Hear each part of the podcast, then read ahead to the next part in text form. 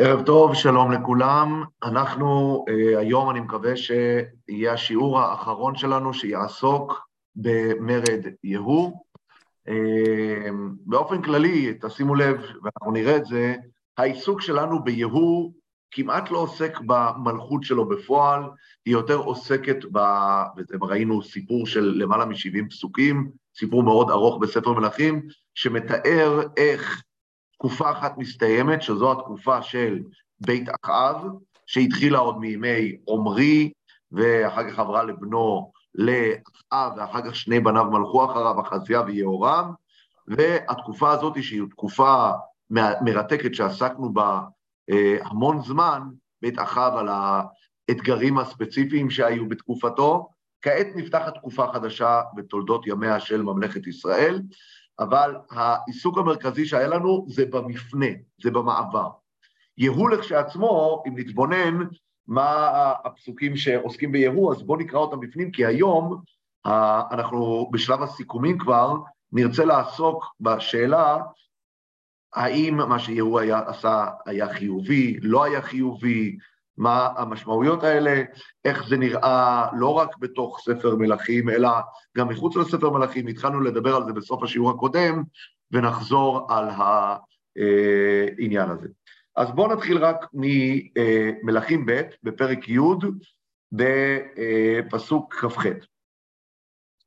וישמד יהוא את הבעל מישראל, אנחנו למדנו איך הוא עשה את זה, את כל התרגיל, הוא הצליח באמת לפתות אנשים, לבוא והכול, אבל הוא השמיד את הבעל מישראל, זה משהו אה, דרמטי, זה משהו ממש אה, היסטורי, אין יותר בעל, אותו בעל שליווה אותנו כל כך הרבה זמן. רק חטאי ירובעם ונבט, אשר החטיא את ישראל, לא שר יהוא מאחריהם, עגלי הזהב אשר בית אל ואשר בדן. והדבר הזה צריך, לש... אנחנו צריכים לשאול למה.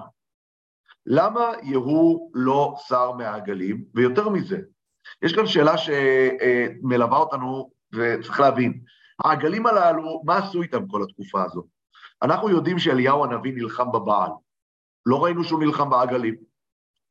השאלה זה האם העגלים היו קיימים ואליהו בחר להתעסק עם בעיות יותר חמורות, שזה הבעל, או שלא, זו שאלה, שאלה מאוד מעניינת, מה, מה הסיפור. אבל יהוא בעצמו, אותו יהוא שאנחנו מלווים אותו לאורך כל הפרק, מדובר לכאורה באדם, ירא שמיים, אדם שפועל מכוח נבואה, אדם שאנחנו הסברנו שיש אפילו סבירות גבוהה שהוא היה נביא בעצמו. נביא בעצמו. חטאי ירבעם ונבט, לא שר יהוא מאחריהם. מה, מה קרה פה? למה קורה דבר כזה? בואו נמשיך.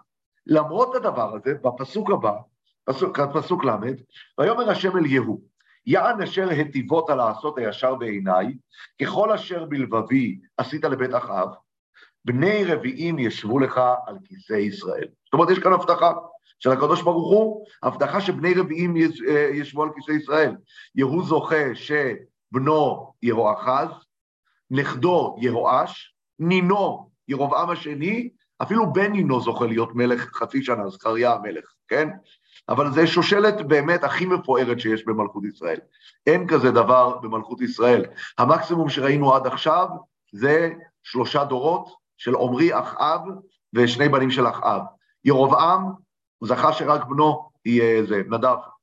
אצל באשה אנחנו יודעים שהבן שלו אלה היה, היה מלך. זהו, שני דורות או שלושה. כאן פתאום אנחנו רואים חמישה דורות, זה מלכות משמעותית מאוד, ולמה זה? זה בגלל שכמו שאומר הקדוש ברוך הוא אל יהוא, ויאמר השם אל יהוא, שאגב, גם פה, יכול להיות שאומר לו את זה ישירות בתור נביא, אם הוא היה נביא, ויכול להיות שאומר לו את זה דרך מישהו אחר, לא כתוב. יען אשר הטיבות על לעשות הישר בעיניי, שימו לב, איזה ביטוי. זה מדבר על מישהו שהוא באמת צדיק. למרות זאת, בואו נראה, בפסוק הבא, עוד פעם מהפך. ויהוא לא שמר ללכת בתורת השם אלוהי ישראל בכל לבבו.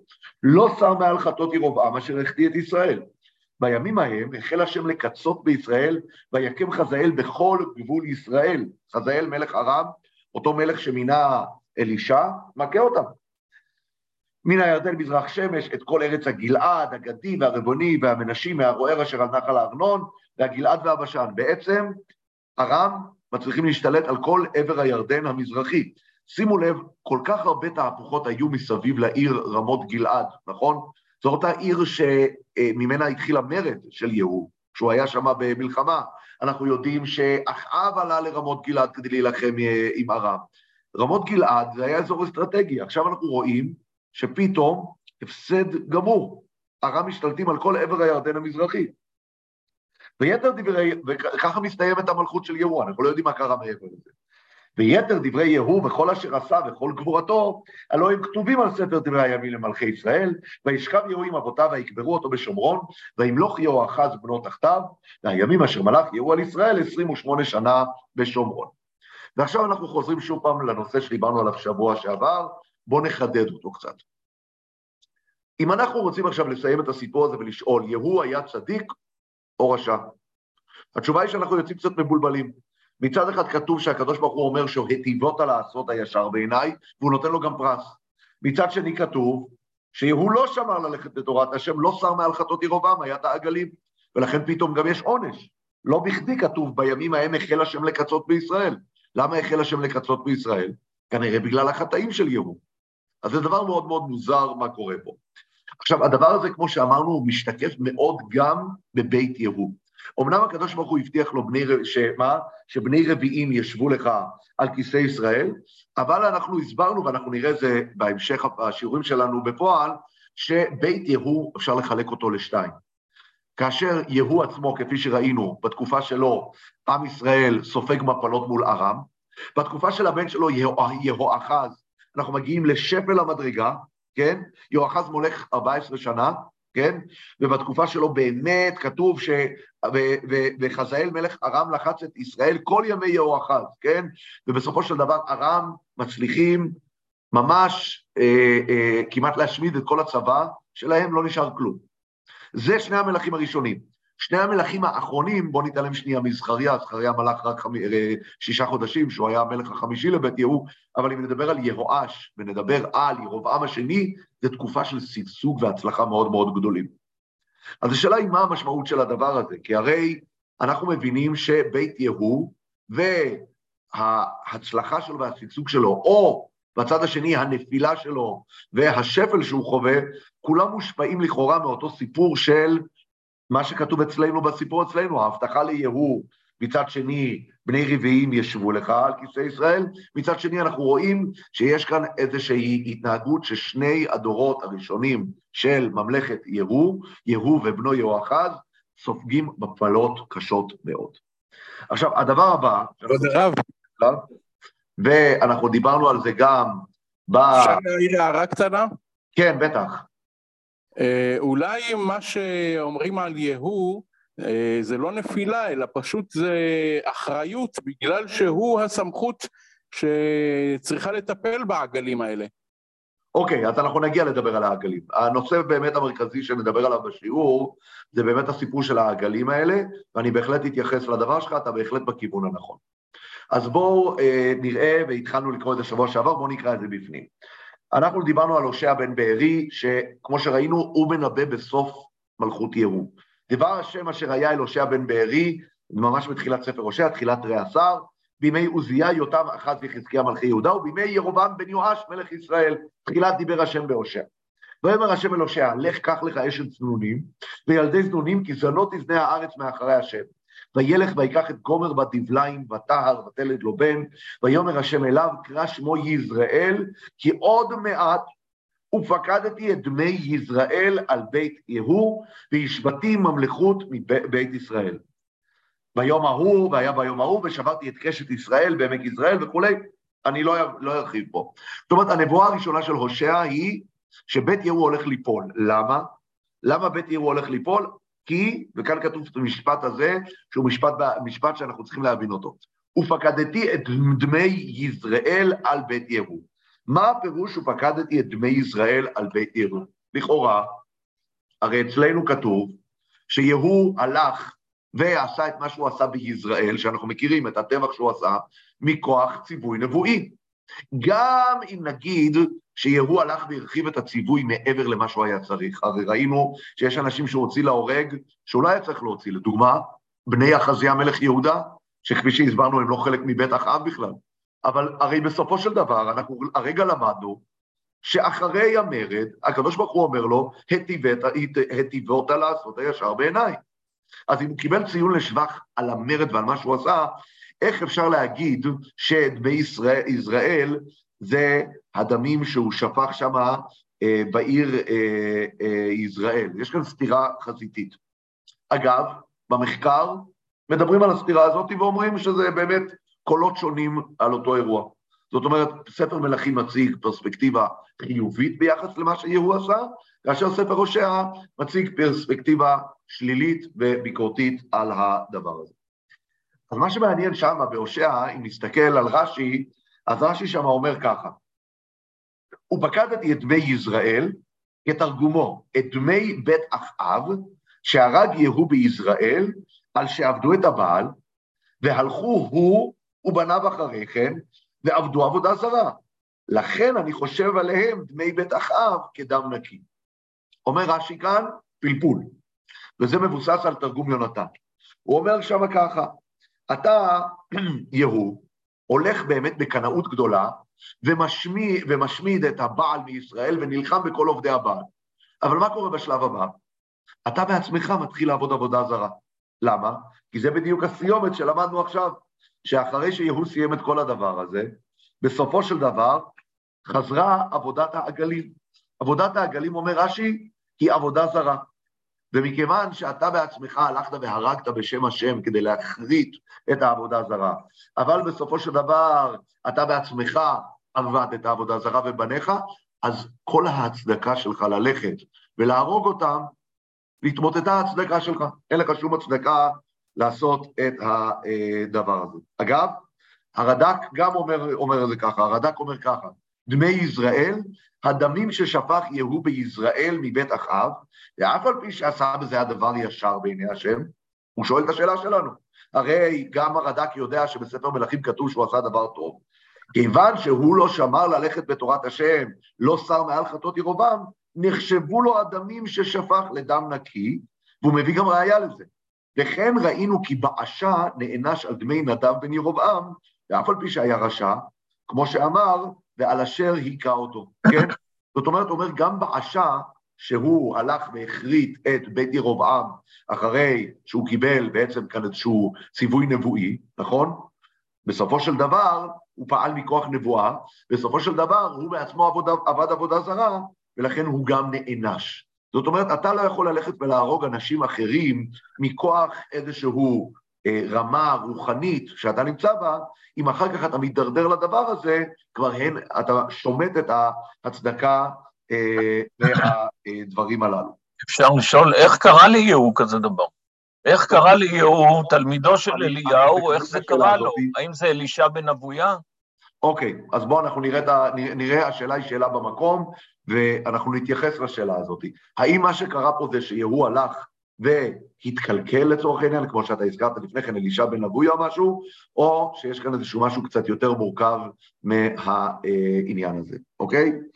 עכשיו, צריך להגיד על הפרשנות הזאת של רש"י והרד"ק, וזה גם מופיע אה, בתרגום אה, אה, יונתן, כן? אנחנו, אם נשאל את עצמנו בספר מלכים, מה החטא של יהוא? החטא שלו זה העגלים. לפי מה שאומרים כאן הפרשנים, בהושע, כן, החטא שלו זה שהוא הרג את בית אחאב. אתה יכול להגיד, אפשר להגיד אולי שהושע מתייחס לזה ומלאכים מתייחס לזה, אבל בסופו של דבר, אם יש להושע ביקורת על יהוא, איך זה יכול להיות שאתה הרגת את בית אחאב ממלחמה בעבודה זרה, ובעצמך הלכת בעבוד, בעבודה זרה, אז נשאלת השאלה למה הביקורת הזאת לא מופיעה גם בספר מלכים. ספר מלכים, אנחנו רואים, לא חוסך את הביקורת שלו מיהוא. ובכל אופן, אם אנחנו מסתכלים בספר מלכים, הביקורת היא על עבודת העגלים, היא לא על מה שהוא עשה לבית אחאב, כן? אז זו שאלה, יש גם שאלה אחרת שצריך לשאול אותה, זו שאלה כללית, אה, האם באמת כשבן אדם עושה מעשה טוב, ויראו עשה כאן מעשה טוב לפי הפרשנים, כשהוא הרג את בית אחאב, כן? ואחר כך הוא עושה מעשה אחר, ששומט את הקרקע מתחת למה שהוא עשה קודם. האם זו באמת ההנהגה האלוקית? האם ההנהג... הרי בסופו של דבר כשיהוא החריט את עבודת הבעל, הוא פעל מכוח נבואה, הוא מילא את דבר השם, והוא עשה דבר טוב. השאלה היא באמת, האם יש יכולת לבן אדם ללכת? אנחנו יודעים שתשובה, יש לה איזושהי יכולת מופלאה לעקור למפרע דברים רעים שעשית. השאלה זה אם פה באמת אנחנו מפעילים את אותו עיקרון שהבן אדם, סופו כביכול לא רק לימד על תחילתו, אלא סופו קלקל את תחילתו. אתה לא תסתכל עליו ותגיד, הוא עשה דבר טוב ואחר כך הוא עשה דבר רע, לא. כשעשית דבר רע, גם הדבר הטוב שעשית, הוא כבר הופך להיות דבר רע. זה דבר שהוא, אה, הוא, הוא, הוא, אפשר להגיד שזה חידוש גדול, כי בדרך כלל אנחנו יודעים שהקדוש ברוך הוא מטה כלפי חסד. הקדוש ברוך הוא לא מחפש ללכת ולהעמיס על אנשים אה, חובות ו- ו- ולהעניש אותם. אז זה, זה דבר לכשעצמו אה, יש בו הערה. ההערה האחרונה שצריך לשים לב אליה, אני חושב, בכל ההקשר הזה, היא מה שרש"י אומר. וזה נוגע לשאלה שדיברנו עליה, ועכשיו אנחנו נדבר על העניין של העגל. האם עבודת העגל ועבודת הבעלים זה אותו סוג עבודה? האם אנחנו מדברים על אותו רמה, על אותו level של עבירה? אנחנו יודעים בוודאות מתוך המקרא עצמו שלא מדובר באותו אה, רמה. רש"י, אם תשימו לב, שאני קראתי לכם רש"י בהושע, אומר בפירוש, פקדתי את דמי ישראל, את דמי בית אחאב שהרג יהוא בישראל על שעבדו את הבעל, והלכו הוא ובניו אחריכם ועבדו עבודה זרה. רש"י אומר, הם עבדו עבודה זרה. אבל לנו, אנחנו נראה את זה, וכאן אנחנו גם נלמד את הספר הכוזרי בפנים, האם העגל היה באמת עבודה זרה. הדבר הראשון שאנחנו צריכים להיזכר בו, וציינו את זה כמה פעמים, זה שבתחילת אה, מלכות אחאב, כאשר הנביא מנסה לתאר לנו עד כמה החטאים של אחאב היו נוראים, אז אני חוזר למלכים א', לפרק אה, ט"ז, כן? כתוב שם ככה, ויעשה עמרי הרע בעיני השם, אני קורא במלאכים א', פרק ט"ז, פסוק כ"ה, ויעשה עמרי הרע בעיני השם, וירא מכל אשר לפניו, וילך בכל דרך ירובעם בנבט ובחטאתו, זה מה שכתוב על עמרי, אבל כשזה עובר לבן שלו, מה כתוב? כתוב בפסוק ל"א שם, ויעש אחאב בן עמרי הרע בעיני השם מכל אשר לפניו, ויהי הנקל לכתוב בחטאות ירובעם בנבט. זאת אומרת, מה זה ויהי הנקל לכתוב בחטאות ירובעם בנבט? אם הוא היה הולך רק בחטאים של ירובעם בנבט, כמו אבא שלו, עמרי, שזה מה שכתוב עליו, אז זה היה הדברים הקלים שהוא עשה. אבל לא, הוא הלך ועבד את הבעל, ויקח אישה את איזבל ובת את בעל מלך צדונים, וילך ויעבוד את הבעל, וישתחו לו, ויקים מזבח לבעל, בית הבעל אשר בנה בשומרון, כן? הוא ממש, אה, ממש הלך והפך את הבעל לעבודה רשמית. זה מלמד אותנו כבר שהנביא יודע לומר, הבעל הוא יותר גרוע מהעגל, זה בוודאות, אוקיי? זה רואים את זה בצורה ברורה. עכשיו, הנושא הזה, מהו היחס לבעל, סליחה, לעגל, הוא בעצם מחלוקת ראשונית. זה הרגע ציינו את רש"י, שרש"י אומר שעבודת העגל היא עבודה זרה לכל דבר. עבודה זרה בדיוק כמו הבעל, וזו הסיבה שאומרים ליהוא, איך אתה הולך ונלחם בעבודה זרה ורוצח אנשים שעבדו עבודה זרה, ואז אתה בעצמך עובד עבודה זרה. אבל רבי יהודה הלוי בספר הכוזרי, הוא אה, תופס את העניין הזה בצורה אחרת. וכאן אני רוצה להקריא לכם מבפנים, זה מאוד חשוב. אומר ככה רבי יהודה הלוי, ואני אקריא לכם ואחר כך נסכם את זה. העמים כולם בזמן ההוא היו עובדי תמונות, כן? הוא רוצה להסביר עכשיו, וזו נקודה חשובה, שנוגעת לפרשת כי תישא, על חטא העגל של עם ישראל במדבר. ואני מזכיר לכם, ירובעם בן נבט, העגלים של ירובעם בן נבט, הם אותו פולחן של העגל שהיה במדבר. גם ירובעם בן נבט משתמש באותם מילים. אלה אלוהיך ישראל אשר העלוך מארץ מצרים. כאשר ירובעם שם את העגלים בדן ובבית אל, זה המילים שלו. אלה אלוהיך ישראל, בדיוק כמו שהיה העגל במדבר, אוקיי? עכשיו, הכוזרי רוצה להסביר מה היה בחטא העגל. העמים כולם בזמן ההוא היו עובדי תמונות. תמונות זאת אומרת רצו, ראו משהו מוחשי. ואילו באו פילוסופים אל חכמי אומה אחת והביאו בפניהם ראייה על אחדות האלוקה ועל ריבונותו, אי אפשר היה לחכמים אלו בלא שייחדו תמונה. זאת אומרת, הוא אומר, הם היו באים להמון העם, ומביאים להם אמונה שהיא אמונה מה? אמונה אבסטרקטית, אמונה מופשטת, הם לא היו יכולים לקבל את זה בלי משהו מוחשי, כן? אה, ובלא שיאמרו לעם ולהמונם כי תמונה זו ידבק בעניין האלוהי וכי מיוחדת היא בתכונות נפלאות ומופלאות, כך לא הסכים אז ההמון על שום תורה, אם לא נקשרה בדמיונו עם תמונה מוחשת שאפשר לכוון אליה. שימו לב, הכוזרי מדבר כאן על דור דעה, דור יוצאי מצרים, הוא אומר, דור יוצאי מצרים, באו להביא להם את האמונה, את המונותאיזם הטהור, אומר, הם לא יכלו לקבל את המונותאיזם הטהור. המונותאיזם הטהור, בלי איזשהו גורם מתווך, גשמי, תמונה, משהו שממחיש להם, הם לא היו יכולים להתחבר לזה. והנה, בני ישראל, אף הם הובטח להם כי ירד אליהם מאימא אלוהה, דבר מה אשר יראו ויכוונו אליו. עם ישראל, הוא אומר, כבר נאמר, כבר בהתחלה, הובטח להם שיהיה להם איזה גורם מתווך. כשם שכיוונו בצאתם ממצרים אל עמוד הענן ואל עמוד האש, שהיו מסתכלים בהם ומכבדים אותם ופונים אליהם ומשתחווים נכחם לאלוהה יתברך, כן? אז הוא אומר, הם ציפו שיהיה להם איזה גורם מתווך. אנחנו יודעים להגיד, מהו הגורם המתווך הזה? זה המשכן. זה המשכן, זה הכלים, זה עבודת הקורבנות, זה המקדש, זה הגורם המתווך. ומששמעו בני ישראל את הדיבור האלוהי בעשרת הדיברות, ומשה עלה אל ההר מתוך ציפייה ללוחות הכתובים אשר יוריד אל העם, ולארון, כן? יעשינו כתבניתו לעם, והיה להם דבר נראה לעין, אליו יכוונו, כן? אבל מה קורה? ואז אני, אני קצת מדלג. אולם משה נשאר בהר ארבעים יום, אם כי, לא, אם כי לא לקח איתו צידה לדרך ולא נפרד מהם וכולי, ולבסוף הרגישו אחדים מהם צורך לבקש להם נאבד, שיוכלו לפנות אליו ככל האומות. הוא אומר, עם ישראל, משה רבנו עלה לשמיים, זה משה האיש, לא ידענו מה היה לו, ועם ישראל אומר, אני לא יכול לעבוד את השם בלי גורם מתווך, כן? הם ביקשו רק כי יהיה להם איתם תמיד נאבד מוחש, אליו יוכלו לרמז מדי ספרם את נפלאות אלוהיהם, כאשר עשו זאת לימים אותם המאמינים אשר בראותם את אהרון, אשר עשה משה עליו השלום קראו, הנה האלוקה, כן? וכמו שאנו עושים כיום, הוא אומר הכוזרי, ברומזנו לשמיים. הוא אומר, הרי גם היום אנחנו אומרים, איפה אלוקים נמצא? בשמיים. אלוקים לא נמצא בשמיים, נכון? אבל הוא אומר, אנשים צריכים איזושהי תפיסה מוחשית ביחס לאל. אז הם צריכים איזה דברים, איזשהם סימבולים, איזה שהם גורמים מתווכים. אומר הכוזרי, חטאת העם הייתה אפוא רק בזה שעשו להם תמונה, דבר שנאסר עליהם, ובזה שייחסו כוח אלוהי לדבר אשר עשו בידיהם ומרצונם, בלי אשר באה על כך מצוות האלוהה. כל חטאת העגל לא היה איפה יציאה מעבודת האל מוציאה ממצרים, כי אם עבירה על אחת ממצוותיו, כי הוא יתברך אסר את עבודת התמונות, והם עשו להם תמונה.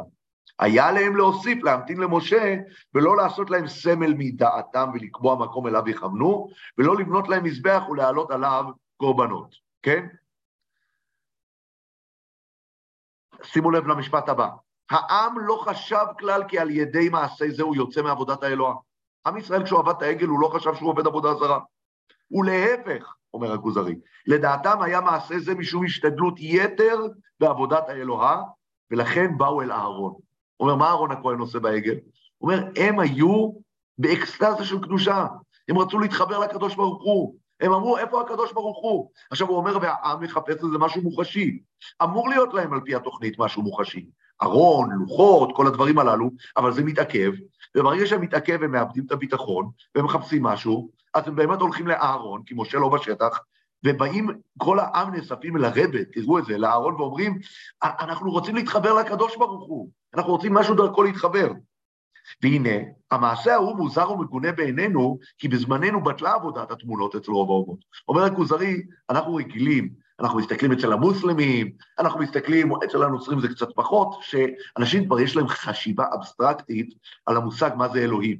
אבל הוא אומר, בזמנם זה היה המצוי, אוקיי? עכשיו, אני לא אקרא כאן את כל הדברים אה, אה, אה, הללו, כל מה שיש שם, אבל זה אחת מהראיות המעניינות שלו, שבסופו של דבר, שימו לב, כשאהרון משתתף איתם בסיפור הזה של העגל, הוא אומר חג להשם מחר. אומר, מה הם אומרים? אלה אלוהיך ישראל אשר אלוהיך מארץ מצרים. הם לא אומרים זה אלוהיך מצרים, זה אלוהיך ישראל אשר אלוהיך מארץ מצרים. הם יודעים שהעגל לא העלה אותם ממצרים, נכון? אלא מה? הם אומרים העגל הוא מסמל את האלוהים עבורנו והוא מהווה תחליף, אוקיי? וכאן מגיע הקטע שנוגע לענייננו. על צד האמת, יש להבדיל הבדל מרובה בין סיעת ירובעם לסיעת אחאב. עובדי הבעל הם, רק הם עובדי עבודה זרה. ועל זה אמר אליהו, אם השם הוא האלוהים, לכו אחריו, ואם הבעל, לכו אחריו. אף קריאת אליהו, כנו קינאתי להשם אלוהי צבאות, לא נגד עבודת העגלים ושמעם. אליהו, כמו שאנחנו שאלנו, והכוזרי מתייחס לזה, לא נלחם בעגלים. כי אנשי סיעת ירובעם, להשם אלוהי ישראל היו כל מעשיהם, ונביאיהם נביאי השם היו, ואילו נביאי אחאב, נביאי הבעל היו. שימו לב דבר מדהים, אני לא רוצה לחזור עכשיו לסיפור של ירבעם והנביא שבשומרון וכל הדברים הללו. הכוזרי אומר, נביאי העגלים היו נביאי השם. זה דבר מדהים. זה דבר מדהים, נביאי השם. אבל הם עבדו דרך תמונה, וזה החטא שלהם. אבל זה לא עבודה זרה. ושימו לב, וכאן זה ממש נוגע ליהוא. וכבר הקימה אלוהי את יהוא למחות את זכר אחאב, ויהוא שהשתמש בתחבולות עורמה באומרו, אחאב עבד את הבעל מעט, יהוא יעבדנו הרבה, מחה כל זכר לעבודת הבעל, אך בעגלים לא שלח ידו. שימו לב מה הוא אומר על יהוא. הוא מביא ראייה מהסיפור שלנו, שהעגלים זה עבודת השם וזה לא עבודה זרה. הוא אומר, הנה עובדה, יהוא נלחם בבעל, כן? והוא נלחם בבעל, ובעגלים לא שלח ידו. אם בעגלים הוא לא שלח ידו, זאת אומרת שהעגלים הם לא עבודה זרה. הפוך לחלוטין מאותו רש"י שקראנו. רש"י הסביר שהעגלים זה עבודה זרה, וזו הסיבה שהנביא הושע מבקר את יהוא על מה שהוא עשה, כי הוא בעצמו עבד עבודה זרה, אז איך ייתכן שהוא הלך והרג את עובדי העבודה זרה? הכוזרי אומר הפוך לגמרי. מספר מלכים מוכח שעבודת העגלים היא לא עבודה זרה, וזה ההסבר למה יהוא המשיך בעבודת העגלים ולא בעבודת הבעל. אז לשאלתנו, שאלו כאן, האם יהוא התקלקל? האם הוא הידרדר רוחנית? על פי רש"י, כן. על פי רש"י, כן. הוא הידרדר רוחנית לעבודה זרה, ולכן תובעים אותו על מה שהוא עשה. לפי הכוזרי לא ולא. לפי הכוזרי, הוא השמיד את הבעל והחזיר את העם לעבודת השם. אבל לאיזה עבודת השם? לעבודת השם שיש בה בעיה של לא תעשה לך פסל וכל תמונה. שימו לב. לכן. תבעו אותו? לא שומע? לכן תבעו אותו, את יהוא? בגלל שהוא עשה לא תעשה לך פסל וכל תמונה? שנייה, שנייה, אתה שואל שאלה מעולה. אחרי שאנחנו נבין את הכוזרי, נצטרך לשאול לפי הכוזרי, למה הנביא הושע מבקר את יהוא. אבל אני רק רוצה שנייה אחת לחדד את ההבדל הזה. יש לנו שני, דיברו, שתי דיברות שונות בעשרת הדיברות. לא יהיה לך אלוהים אחרים על פניי, ולא תעשה לך פסל וכל תמונה. לא יהיה לך אלוהים אחרים על פניי, זה הבעל. אתה עובד אלוהים אחרים. לא תעשה לך פסל וכל תמונה, הכוונה היא תמונה של מי? תמונה ותבנית של הקדוש ברוך הוא. העגל, מי שעובד את העגל עובר על הדיבר השלישי, מי שעובד את הבעל עובר על הדיבר השני. אוקיי? זה מה שאומר הכוזרי. עכשיו, אם נסכם את הכוזרי, בעצם הוא אומר, יש לנו כאן שלוש ראיות שהעגלים של ירובעם הם לא עבודה זרה. קודם כל, האמירה אלה אלוהיך ישראל אשר אלוך מארץ מצרים. אנחנו דיברנו גם על זה שאהרון בעצמו אמר, חג להשם מחר. השתיקה של אליהו ביחס לעגלים, איך זה יכול להיות שמי שלחם, הלוחם הכי גדול בעבודה זרה בהיסטוריה, לא מתעסק עם העגלים, זה ראיה שהכוזרי מביא, ומיהו. איך יכול להיות שיהוא, שהוא כמו אליהו, לוחם ומשמיץ את כל העבודה הזרה, ממשיך עם העגלים. אגב, יש עוד ראייה מיני ובי מהסיפור של ירובעם. למה? כי הרי אנחנו יודעים שירובעם, כתוב עליו שהאשימו אותו בשלוש עבירות שהוא עשה. העבירה הראשונה זה העגלים עצמם שהוא עשה, העבירה השנייה זה שהוא המציא חג. את חג הסוכות הוא העביר למה? לחשוון, לט"ו בחשוון, והעבירה שלישית זה שהוא מינה כהנים מקצות העם, לא משבט לוי. ואני שואל אתכם, אם העגלים זה עבודה זרה, מה אכפת למקרא ש... שהוא המציא חגים לעבודה זרה? שימציא איזה חגים שהוא רוצה. מה אכפת למקרא שהוא מינה כהנים מקצות העם? לעבודה זרה תמני כהנים משבט יששכר, מה, מי צריך את שבט לוי? זה מראה שהמקרא תופס את הסיפור של ירבעם כמי שעובד את השם, רק מייצר דרך אלטרנטיבית לעבודת השם. ועל הדרך האלטרנטיבית הזאת לעבודת השם יש ביקורת. אם הוא היה עושה את העגל אבל שומר את חג הסוכות מזמנו, זה היה פחות גרוע. או אם הוא היה משתמש בכהנים אה, נכונים, זה כביכול היה נתפס יותר טוב. אבל כאן זה עבודת השם שהוא ממשיך ומסרס אותה, ממשיך ומרוקן אותה מתוכן. עכשיו, השאלה הזאת היא, לפי הכוזרי, למה באמת הושע מבקר אותם על דמי יזרעאל, אני אני חושב שהעניין הוא כזה, וזה יכול להיות שזה גם מספר את הסיפור של ספר מלכים. הסיפור הוא פספוס של הזדמנות היסטורית. בסופו של דבר יהוא, אנחנו יודעים שהוא מחריט את הבעל מישראל, ומגיע לו על זה את כל ה, אה, מה שנקרא את הזכויות הגדולות על זה שהוא עשה את זה, וזה מה שהנביא שם אומר. אבל זה קצת, ואני שמעתי מהרב מידן את הדוגמה הזאת, וזו דוגמה יפה. הוא אומר, כולנו מכירים את הסיפור של הר הבית ומשה דיין. כאשר כובשים את הר הבית, כן? כבשנו. מי יודע מה יכלנו לעשות אז? לא יודעים. אבל דבר אחד אנחנו יודעים, שמשה דיין בא ואמר, מה אנחנו צריכים את הוותיקן הזה, נכון? זה מה שהוא אמר. עכשיו, אני לא יודע להגיד לכם איך זה היה נתפס, אף אחד לא נביא, אף אחד לא יודע להגיד מה היה קורה או לא היה קורה, לא מזמן ראיתי איזשהו אה, דוקומנטרי שאומר שזה שטויות. שאם מדינת ישראל הייתה משתלטת על, על הר הבית באופן מלא, כבר אז הבינו שזה סכנה, ולכן אני אומר, בואו לא נתייחס לסוגיה הפוליטית או הערכית שקשורה לסיפור של הר הבית, אני רק נותן את זה כדוגמה ל, ל, לעניין שיש לפעמים הזדמנויות היסטוריות לעשות דברים. הרב מידן, שאני שמעתי אותו מדבר על זה, הוא השווה את זה למערת המכפלה, שאומר שם הרב גורן נכנס לעניינים כשכבשו את מערת המכפלה, ושם הסדירו את זה באמת בחלוקה בין היהודים לבין המוסלמים מבחינת השטחים והתפקוד השוטף של מערת המכפלה, שיכול להיות שהיה אפשר לעשות אותו דבר בהר הבית. אני לא מבין בזה, אני לא יודע אם הוא צודק. אבל מה שהוא מנסה להגיד, וזו דוגמה למה שקורה פה, זה שיש הזדמנויות היסטוריות. יש הזדמנויות, יהוא הולך ומשמיד את הבעל מישראל, למה אתה חוזר לעבודת העגלים? עבודת העגלים הייתה מוזנחת, הייתה בצד, לא הייתה דומיננטית, לא הייתה שום דבר. בוא תחזיר אותם לדבר האמיתי. הרי אתה מחזיר את עם ישראל לעבודת השם. אם אתה מחזיר אותם לעבודת השם, יש לך הזדמנות.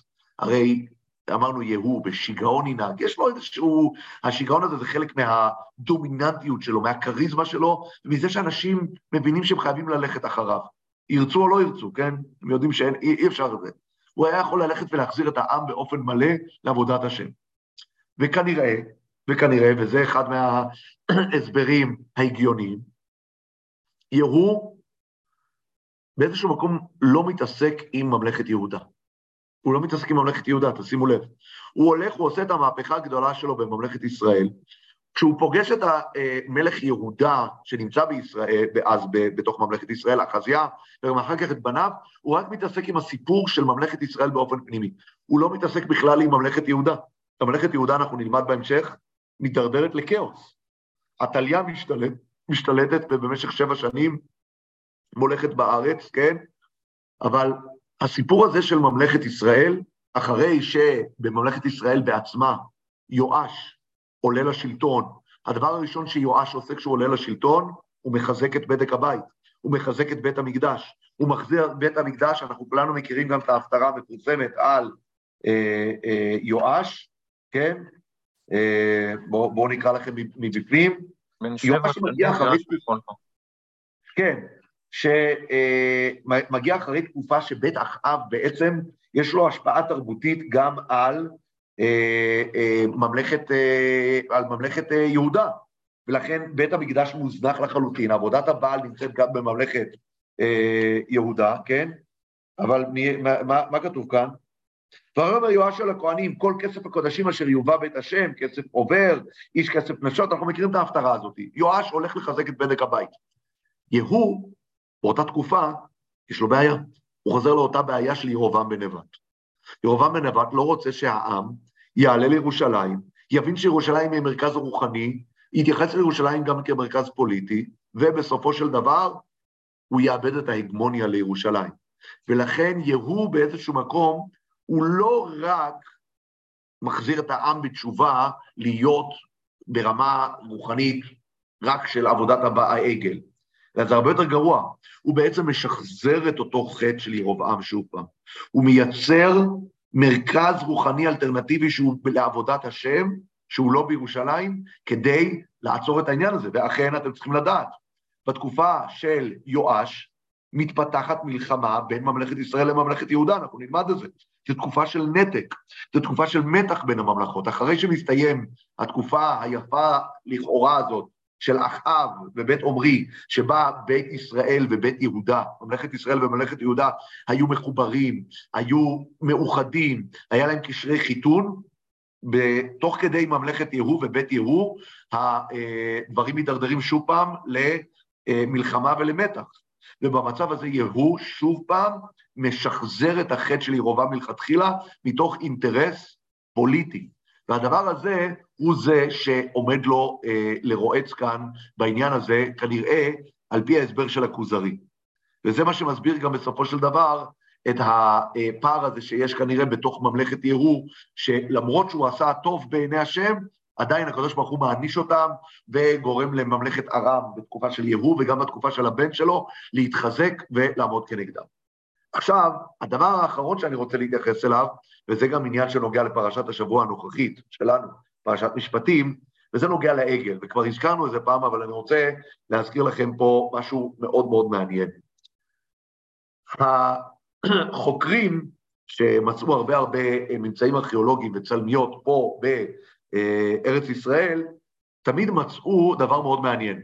הם מצאו שכאשר רצו לתת ייצוג לאלים הכנעניים, היה בדרך כלל איזשהו חיה, לפעמים זה היה גם שור או עגל, והאל, הדמות של האל, רוכבת על החיה הזו, אוקיי? מולבשת אה, עליה, אוקיי? אבל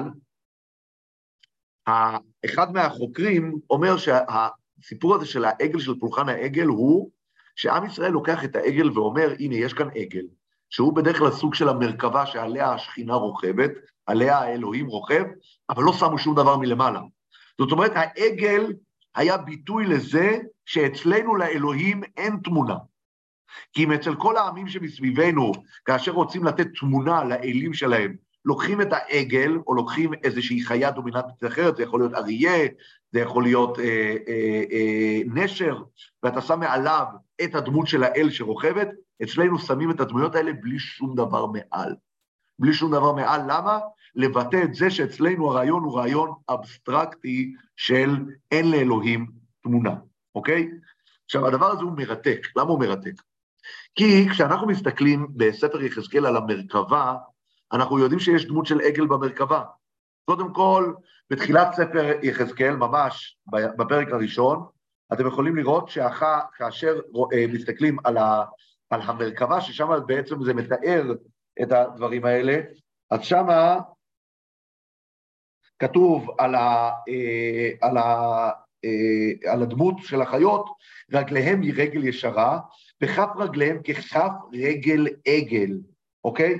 כתוב למעלה אחר כך שיש להם כמה דמויות, דמות של שור, דמות של אה, אדם, דמות של אריה ודמות של נשר, כן? עכשיו, באותו אה, מחזה, כן, כתוב ש...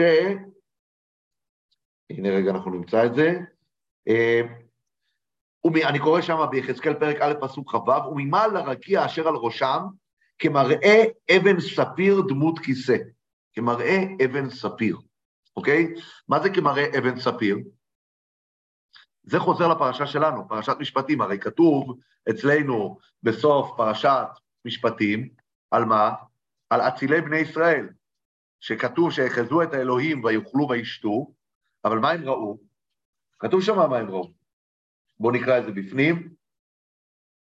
ויראו את אלוהי ישראל ותחת רגליו כמעשה לבנת הספיר וכעצם השמיים לתואר. תחת רגליו. מה הם ראו שם? הם ראו רגליים, והם ראו את אותו מחזה של אבן הספיר. הרגליים האלה, תחת רגליו, ראינו עכשיו אצל יחזקאל במחזה, מהי דמות הרגליים הזאת? היא דמות רגלי עגל. היא דמות רגלי עגל. יותר מזה, בספר יחזקאל עצמו מוכח, וזה מעניין, כי זה סותר למה שחז"ל אומרים. חז"ל אומרים שהכרובים היו דמות של תינוק ותינוקת. אבל בספר יחזקאל מוכח שהקרובים עצמם היה להם דמות של עגל. כי אותו כרוב, אותו מחזה בדיוק שמופיע בפרק א' ביחזקאל, שיש שם, כפי שציינו, ארבע דמויות, שזה אדם, שור, נשר ואריה, בפרק י' ביחזקאל מופיע אותו מחזה, ושמה את השור מחליף כרוב. מופיע כרוב.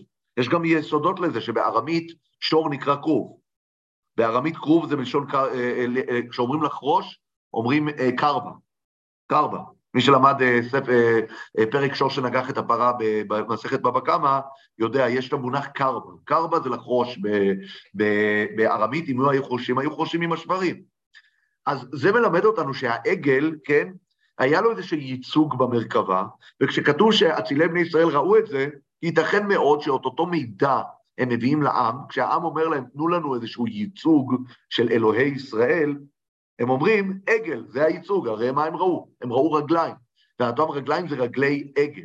עכשיו, אין לנו עסק בנסתרות, ואני לא רוצה להיכנס להסביר מה המשמעות של זה, לכן אני מסביר את זה בצורה מאוד מאוד פשטנית, וצריך להיזהר כשמסבירים דברים כאלה בצורה פשטנית. אבל כשניקח את החיבור של הפסוקים הללו, מיחזקאל פרק א', שכתוב רגליהם רגלי עגל, וכאן תחת רגליו, כן?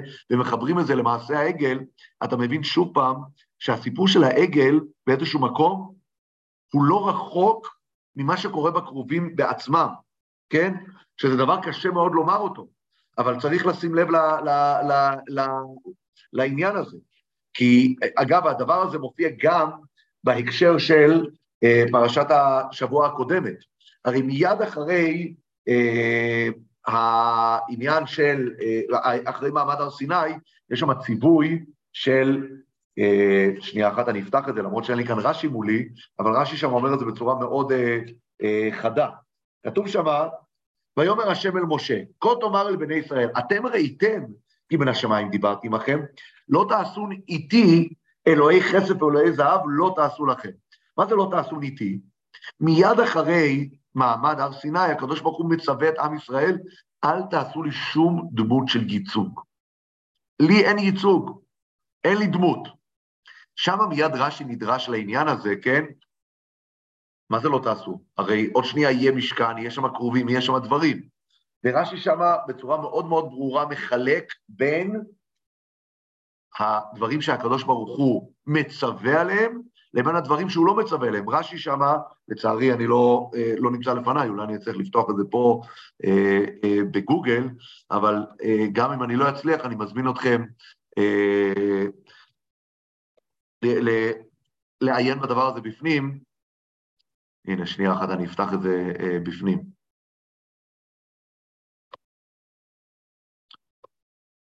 סליחה, סליחה.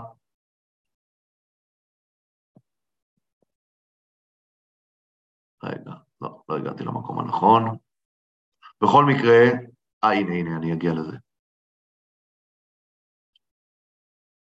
הנה, אומר רש"י ככה, לא תעשו, אה, אה, לא תעשו איתי, לא תעשו דמות שמשיים משמשים לפניי במרום. אלוהי חסף, בא להזהיר על הקרובים שאתה עושה לעמוד איתי, שלא יהיו של כסף.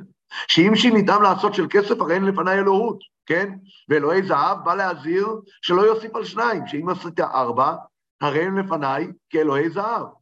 לא תעשו להם, כן? לא תאמר הריני עושה כרובים בבתי כנסיות ובבתי מדרשות, כדרך שאני עושה בבית עולמים. וכך נאמר, לא תעשו לכם. כל זה רש"י על התורה בפרשה הקודמת. שימו לב עד כמה רש"י מתעסק ומתחבט בסוגיה של איך מעשה הכרובים יכול להסתדר עם הציווי, אלוהי חסד ואלוהי זהב לא תעשו לכם. אבל בסופו של דבר מה אומר רש"י? ההבדל בין הכרובים לבין העגל, שעל הכרובים השם ציווה, ועל זה לא. ואם אני אקח את זה לכוזרי, זה ממש מה שהכוזרי אומר, אמנם רש"י חולק על הכוזרי. רש"י מבין שהעגל זה כן עבודה זרה, אבל הכוזרי אומר, לוקח, זה ממש יושב על הדבר הזה שהכרובים זה דמות ייצוג של הקדוש ברוך הוא בצורת עגל, אבל זה דמות ייצוג שהקדוש ברוך הוא הרשע, לעומת העגל שהקדוש ברוך הוא לא הרשע את הדבר הזה. אני חושב שבזה אנחנו סיימנו את העניין הזה של אה, מרד ירו וסיכום מלכותו, וראינו איך התבוננו על מלכותו גם בספר הושע. אנחנו כבר דיברנו עוד בתחילת העניין עד כמה הדבר הזה הוא מפנה גם פוליטי משמעותי, בית שלם של בית אחאב שמפנה את מקומו, זה מפנה רוחני, החזרה לעבודת העגל, כמו שהסברנו בשיעור שלנו, למרות שזה לא מושלם, אבל זה הרבה יותר טוב מעבודת הבעל. יהיה כאן השפעות גיאופוליטיות, כמו שאנחנו רואים, על ארם ועל הלחץ שקורה מבחוץ על ממלכת ישראל, ויהיה לזה השפעה מאוד משמעותית גם על ממלכת יהודה. אבל על זה אנחנו כבר נצטרך ללמוד בהמשך, איך ממלכת יהודה מושפעת בצורה דרמטית ממרד יהוא, על זאת ועוד בעזרת השם בשיעורים הבאים.